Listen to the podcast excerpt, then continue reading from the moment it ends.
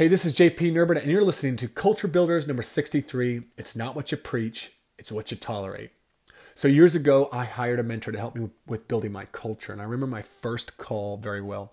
As we were talking through my challenges, he asked me, uh, What are you currently doing to address those challenges, those challenges in your culture?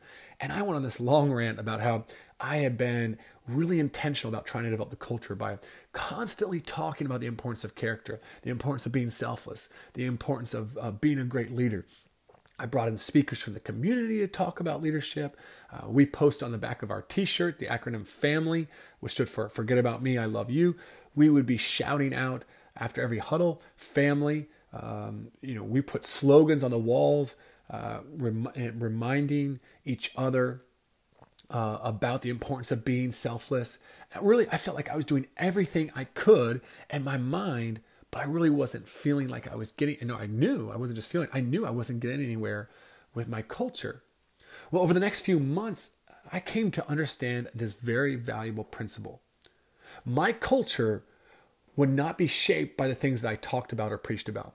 My culture would be shaped by the behaviors that I accepted and tolerated in myself, my staff, and my players. Let me say that one more time. My culture would not be, not be shaped as I talked about or preached about.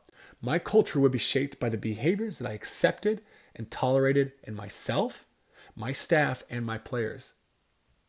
You get what you tolerate. I read that a few years ago in the book Boundaries by Dr. by Dr. Henry Cloud, who is a parenting psychologist. And I was reminded of this principle a few months back in the book Extreme Ownership by Jocko Willink, where he says, It's not what you preach, it's what you tolerate.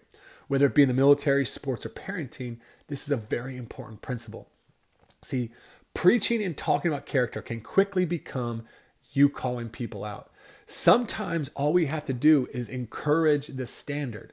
Other times we may have to give a little bit of a push, but at some stage in every culture, we have to hold them to that standard and enforce consequences.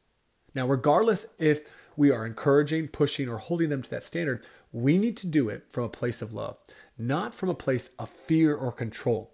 When we hold standards, when we enforce consequences in a loving way, then we are calling people up.